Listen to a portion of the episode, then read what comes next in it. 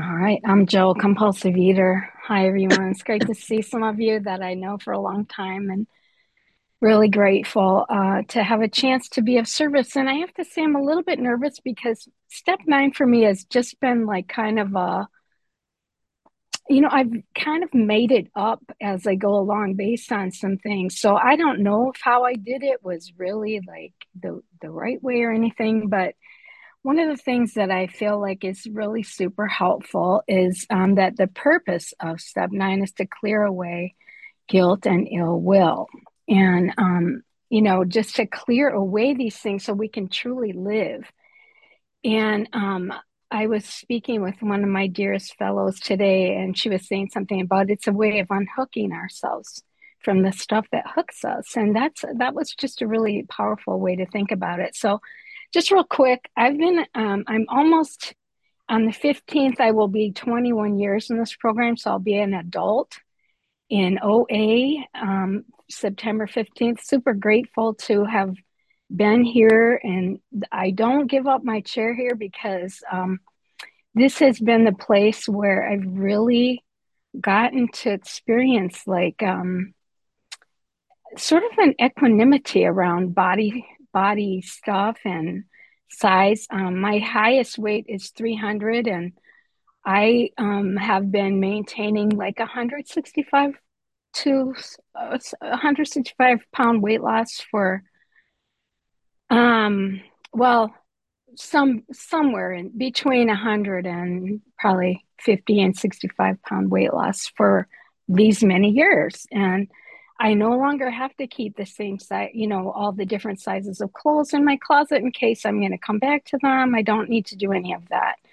And that is purely a miracle um, because really over those um, over those many years of you know I I worked for one of our weight loss places that probably most everyone has gone to at some point. I was a speaker and a leader there. And um, one of the things I like to share a lot because I feel like it was one of the things that was really striking to me at the time, um, having lost like 170 pounds to uh, be there. And I would remember just weighing someone, and they had um, the color of card that they were holding in their hand meant that they had at some point reached their goal weight and maintained it for however much to, I don't even know anymore, honestly, but they had maintained it. But the person was like a 500 pound person. And I remember just thinking, like, what, why would someone go back to that? And the truth is, is that there's probably a lots of good reasons why someone goes back to that, why we don't let go of our weight. And this has been something that I don't think we um, we really share about as much as probably would be useful is that our weight is our protection. And, you know, when I was a young person, when I put that weight on my body, I lived in a in a neighborhood in Detroit where it was not unusual. And I love Detroit, don't get me wrong, it's my place. But uh, I was living in a place where um, it was not unusual to see like the building across the street surrounded by police with guns. You know, it just was the way it was. And so I didn't feel safe. My husband was a heroin addict. I didn't feel safe in my world at all, um, either from him and what he could do to us and our money. And, you know, his, his one, we were on welfare and one welfare check could go in his arm in one day and we were done for two weeks until we'd get money again. So uh, the food we were, I was eating for a long time was like, you know, one loaf of white bread, one stick of margarine, uh, peanut butter and jelly mix in the jar. That was my food, and pa- pancakes that didn't need an egg. so, so my story is really, you know, whatever. And I truly live a whole different life today. I live a very different life. So, on to step nine. So, not, one of the things that's really cool to me about step nine, it reminds me of when I was graduating from school. One of my closest school friends, um, when we graduated on that day, her mom gave her a present. She unwrapped it. It was a chalkboard. And she was like, Thanks, mom. And her mom went, Lynn, that's a clean slate. You don't owe me anything. And I just thought that is what step nine is, you know? We don't owe anything. If we can truly do step nine and get it um, in the ways that will um, clear the debris of our past, clear away guilt and ill will. Um, and so, like some of the ways that um, my amends have happened have been indirect amends. So, for example, one of the ways that um, I remember like having had an affair with a married person. And I'll tell you the truth, I would have loved to go back and see that guy again. So that was not going to be an amends that was going to do any good for me. Um, but I did know that I had done something against, you know, I I had participated in something that hurt another sister, and I would never do that today. And um, the way that I did amends for that one was that I I called my sister, my my this could make me cry. My brother who passed away, he's um, it's just been two years, but his marriage was beautiful and precious, and his wife, um, all through this, he he had Lewy body dementia, and he he really lost his presence of himself. And my sister in law stayed the whole time and did everything so amazingly. And so, like, I let my amends be to her. Let, can you just be the wife that I hurt and just hear my amends? And she was like, oh, sweetie, I would love to do that.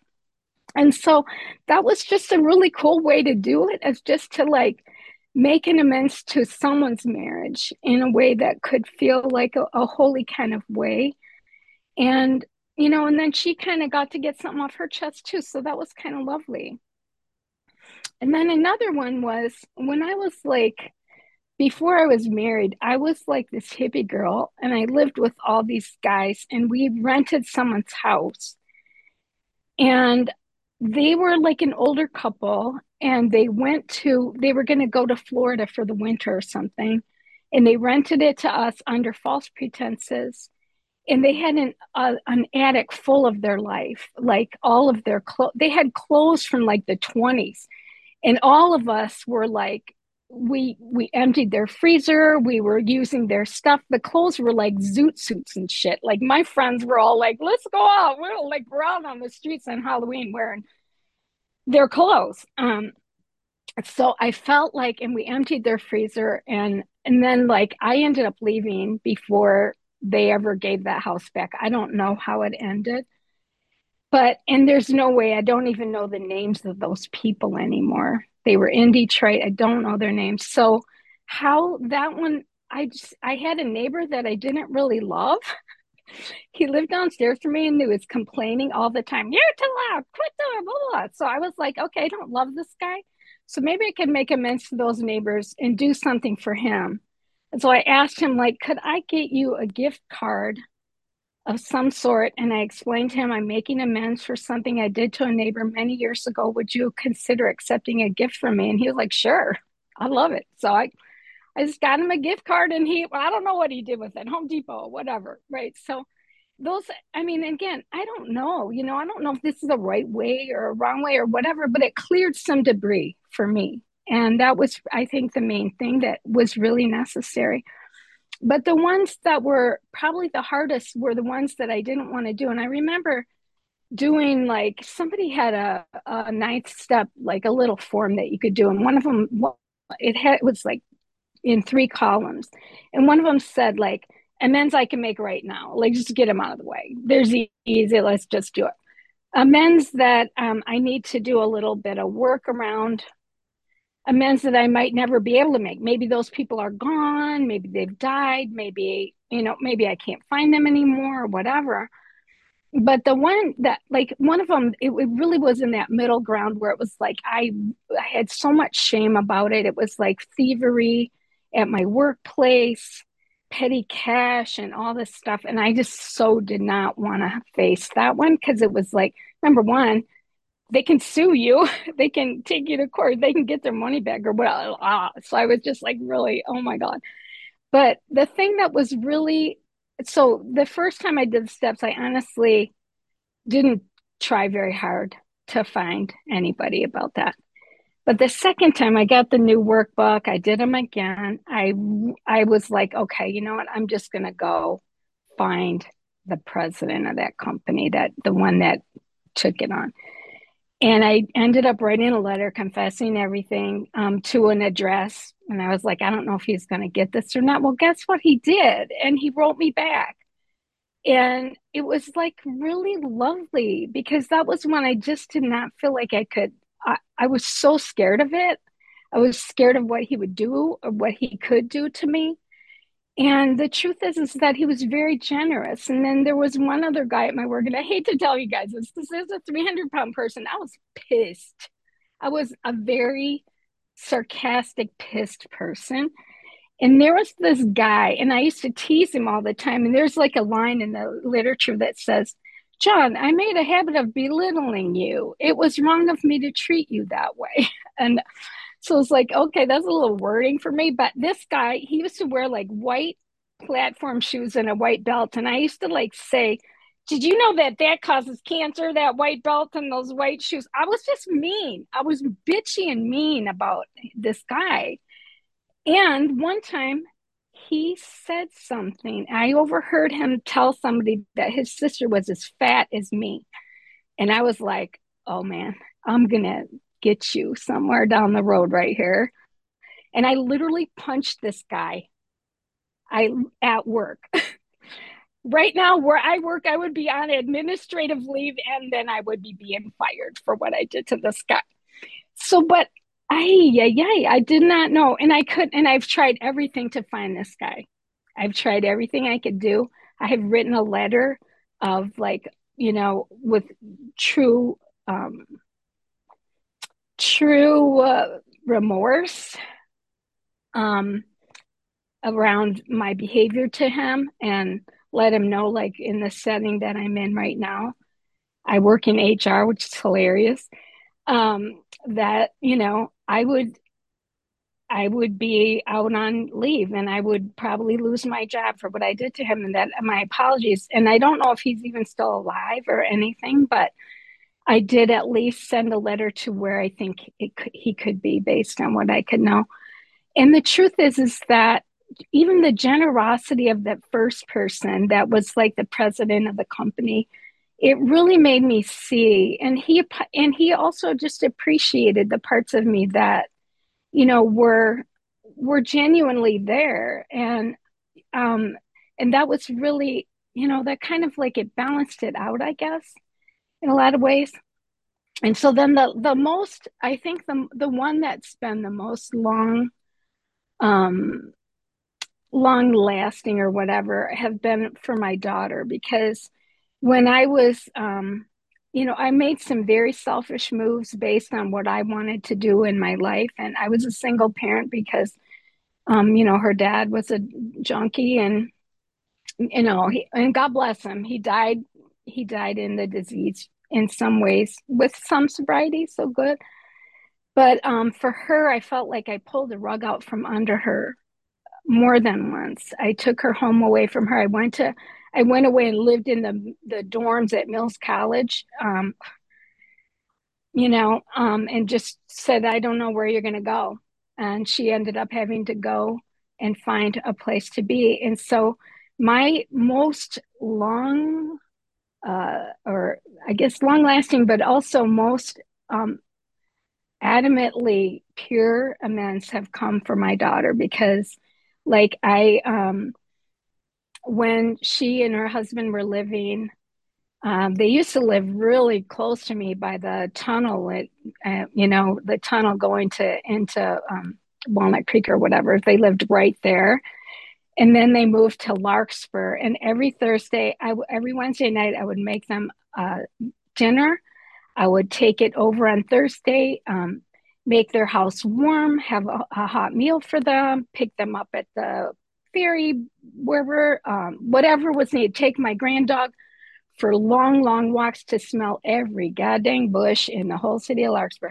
I would do all of those things for as many years as they were still living here.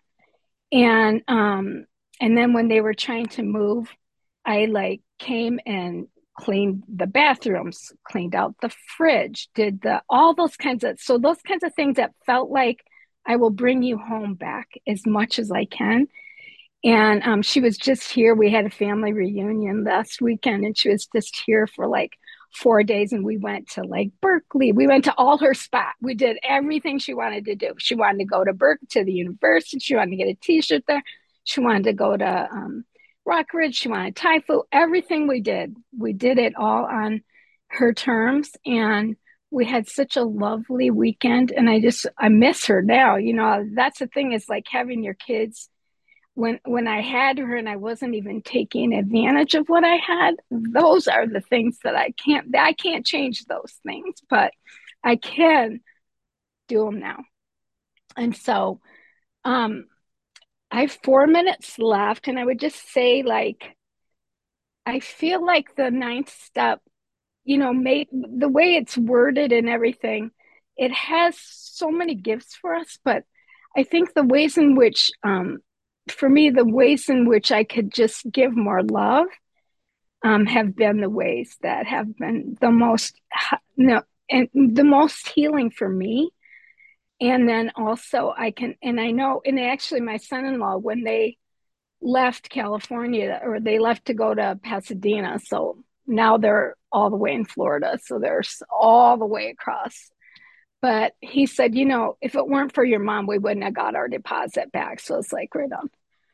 Yeah, we got that. And so I just feel like whatever kinds of ways that any one of us, I guess, can heal up the things that will then give us like you know, to be able to walk through the world well. And so today, like I really do spend time trying to meditate. I don't I feel like I have a monkey mind most of the time, but there's a way in which I try to listen more from my higher realm, asking, you know, just in, in prayerful all the time. Like when I know people are suffering or people are having a hard time, I feel like part of the ways in which I can you know be of service to them is just to hold them in love you know surround them with love surround their situations with love.